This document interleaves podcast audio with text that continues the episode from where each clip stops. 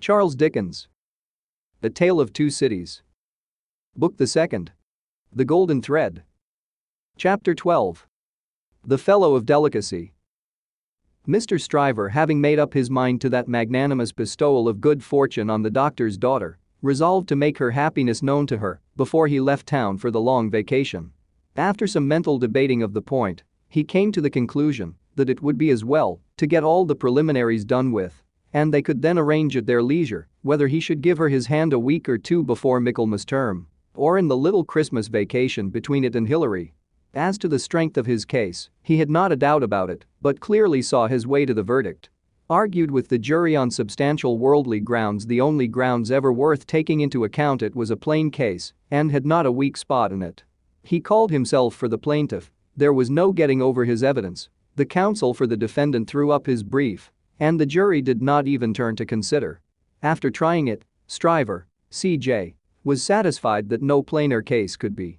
Accordingly, Mr. Stryver inaugurated the long vacation with a formal proposal to take Miss Manette to Vauxhall Gardens, that failing, to Ranelagh, that unaccountably failing too, it behoved him to present himself in Soho and there declare his noble mind.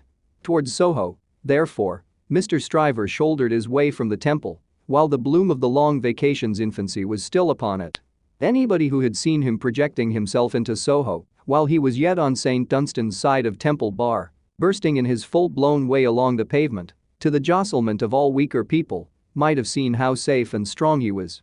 His way taking him past Tellson's, and he both banking at Tellson's and knowing Mr. Lorry as the intimate friend of the Manettes, it entered Mr. Stryver's mind to enter the bank and reveal to Mr. Lorry the brightness of the Soho horizon. So, he pushed open the door with the weak rattle in its throat, stumbled down the two steps, got past the two ancient cashiers, and shouldered himself into the musty back closet where Mr. Lorry sat at great books ruled for figures, with perpendicular iron bars to his window, as if that were ruled for figures too, and everything under the clouds were a sum. Halloa, said Mr. Stryver. How do you do? I hope you are well. It was Stryver's grand peculiarity that he always seemed too big for any place or space.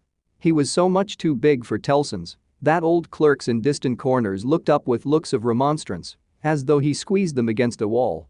The house itself, magnificently reading the paper quite in the far-off perspective, lowered displeased, as if the Stryver head had been butted into its responsible waistcoat. The discreet Mr. Lorry said, in a sample tone of the voice he would recommend under the circumstances, How do you do, Mr. Stryver? How do you do, sir, and shook hands. There was a peculiarity in his manner of shaking hands, always to be seen in any clerk at Tellson's who shook hands with a customer when the house pervaded the air. He shook in a self-abnegating way, as one who shook for Tellson and company. Can I do anything for you, Mr. Stryver? asked Mr. Lorry, in his business character. Why, no, thank you. This is a private visit to yourself, Mr. Lorry. I have come for a private word. Oh indeed, said Mr. Lorry, bending down his ear while his eye strayed to the house afar off.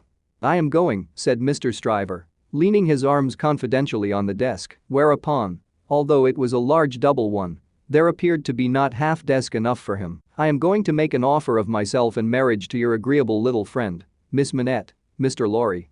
Oh dear me, cried Mr. Lorry, rubbing his chin and looking at his visitor dubiously. Oh dear me, sir, repeated Stryver, drawing back. Oh dear you, sir?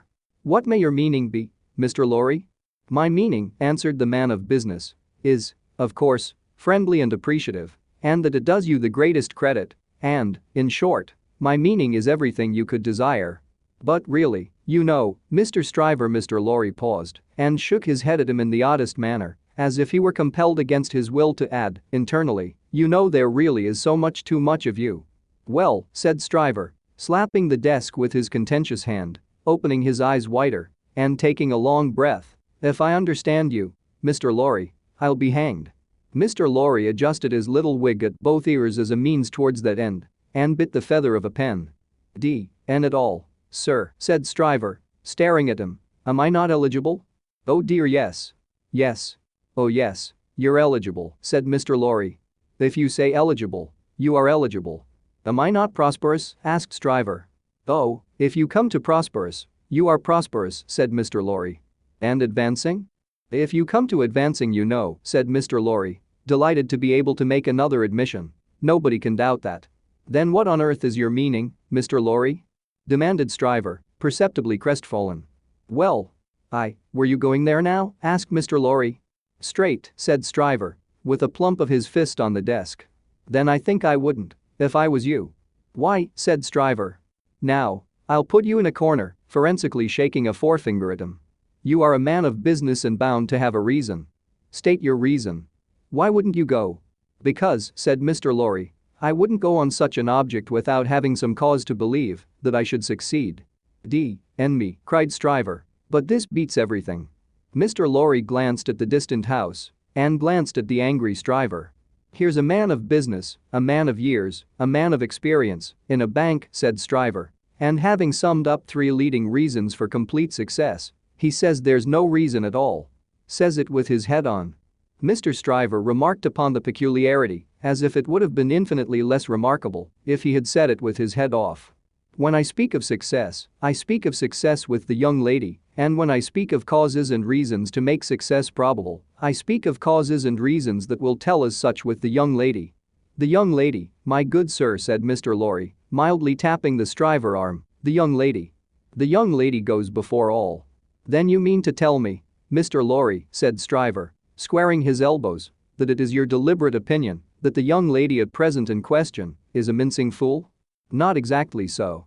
I mean to tell you, Mr. Stryver, said Mr. Lorry, reddening, that I will hear no disrespectful word of that young lady from any lips, and that if I knew any man, which I hope I do not, whose taste was so coarse and whose temper was so overbearing, that he could not restrain himself from speaking disrespectfully of that young lady at this desk, not even Tellson's should prevent my giving him a piece of my mind. The necessity of being angry in a suppressed tone had put Mr. Stryver's blood vessels into a dangerous state when it was his turn to be angry. Mr. Lorry's veins, methodical as their courses could usually be, were in no better state now it was his turn. That is what I mean to tell you, sir, said Mr. Lorry. Pray let there be no mistake about it. Mr. Stryver sucked the end of a ruler for a little while and then stood hitting a tune out of his teeth with it, which probably gave him the toothache. He broke the awkward silence by saying, This is something new to me, Mr. Lorry. You deliberately advise me not to go up to Soho and offer myself, myself, Stryver of the King's Bench Bar? Do you ask me for my advice, Mr. Stryver? Yes, I do. Very good. Then I give it, and you have repeated it correctly. And all I can say of it is, laughed Stryver with a vexed laugh, that this, ha, ha, beats everything past, present, and to come. Now understand me, pursued Mr. Lorry. As a man of business, I am not justified in saying anything about this matter, for, as a man of business, I know nothing of it. But, as an old fellow who has carried Miss Manette in his arms, who is the trusted friend of Miss Manette and of her father too, and who has a great affection for them both, I have spoken. The confidence is not of my seeking, recollect. Now, you think I may not be right? Not I, said Stryver, whistling. I can't undertake to find third parties in common sense, I can only find it for myself. I suppose sense in certain quarters, you suppose mincing bread and butter nonsense. It's new to me, but you are right, I dare say. What I suppose, Mr. Stryver, I claim to characterize for myself, and understand me, sir, said Mr. Lorry, quickly flushing again. I will not, not even at Tellson's, have it characterized for me by any gentleman breathing. There. I beg your pardon, said Stryver. Granted. Thank you. Well, Mr. Stryver, I was about to say, it might be painful to you to find yourself mistaken. It might be painful to Dr. Manette to have the task of being explicit with you. It might be very painful to Miss Manette to have the task of being explicit with you. You know the terms upon which I have the honor and happiness to stand with the family.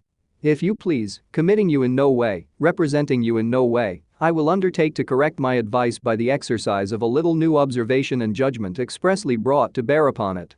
If you should then be dissatisfied with it, you can but test its soundness for yourself. If, on the other hand, you should be satisfied with it, and it should be what it now is, it may spare all sides what is best spared. What do you say? How long would you keep me in town? Oh. It is only a question of a few hours. I could go to Soho in the evening and come to your chambers afterwards. Then I say yes, said Stryver. I won't go up there now. I am not so hot upon it as that comes to. I say yes, and I shall expect you to look in tonight. Good morning. Then Mr. Stryver turned and burst out of the bank, causing such a concussion of air on his passage through that to stand up against it bowing behind the two counters required the utmost remaining strength of the two ancient clerks. Those venerable and feeble persons were always seen by the public in the act of bowing and were popularly believed, when they had bowed a customer out, still to keep on bowing in the empty office until they bowed another customer in. The barrister was keen enough to divine that the banker would not have gone so far in his expression of opinion on any less solid ground than moral certainty. Unprepared as he was for the large pill he had to swallow, he got it down. And now said Mr. Stryver, shaking his forensic forefinger at the temple in general, when it was down, my way out of this is to put you all in the wrong. It was a bit of the art of an old Bailey tactician, in which he found great relief. You shall not put me in the wrong, young lady, said Mr. Stryver. I'll do that for you. Accordingly, when Mr. Lorry called that night as late as 10 o'clock, Mr. Stryver, among a quantity of books and papers littered out for the purpose, seemed to have nothing less on his mind than the subject of the morning. He even showed surprise when he saw Mr. Lorry and was altogether in an absent and preoccupied state. Well, said that good-natured emissary, after a full half hour of bootless attempts to bring him round to the question. I have been to Soho. To Soho? repeated Mr. Stryver, coldly. Oh, to be sure. What am I thinking of? And I have no doubt, said Mr. Lorry, that I was right in the conversation we had. My opinion is confirmed, and I reiterate my advice. I assure you returned Mr. Stryver, in the friendliest way, that I am sorry for it on your account and sorry for it on the poor father's account. I know this must always be a sore subject with the family, let us say no more about it. I don't understand you, said Mr. Lorry. I dare say not rejoined Stryver, nodding his head in a smoothing and final way, no matter, no matter. But it does matter, Mr. Lorry urged. No it doesn't, I assure you it doesn't. Having supposed that there was sense where there is no sense, and a laudable ambition where there is not a laudable ambition, I am well out of my mistake, and no harm is done. Young women have committed similar follies often before, and have repented them in poverty and obscurity often before. In an unselfish aspect, I am sorry that the thing is dropped, because it would have been a bad thing for me in a worldly point of view. In a selfish aspect, I am glad that the thing has dropped because it would have been a bad thing for me in a worldly point of view, it is hardly necessary to say I could have gained nothing by it. There is no harm at all done. I have not proposed to the young lady, and, between ourselves, I am by no means certain, on reflection, that I ever should have committed myself to that extent. Mr. Lorry, you cannot control the mincing vanities and giddinesses of empty-headed girls, you must not expect to do it, or you will always be disappointed. Now, pray say no more about it. I tell you, I regret it on account of others, but I am satisfied on my own account. And I am really very much obliged to you for allowing me to sound you and for giving me your advice. You know the young lady better than I do. You were right, it never would have done. Mr. Lorry was so taken aback that he looked quite stupidly at Mr. Stryver shouldering him towards the door with an appearance of showering generosity, forbearance, and goodwill on his erring head. Make the best of it, my dear sir, said Stryver, Say no more about it. Thank you again for allowing me to sound you. Good night. Mr. Lorry was out in the night before he knew where he was. Mr. Stryver was lying back on his sofa, winking at his ceiling.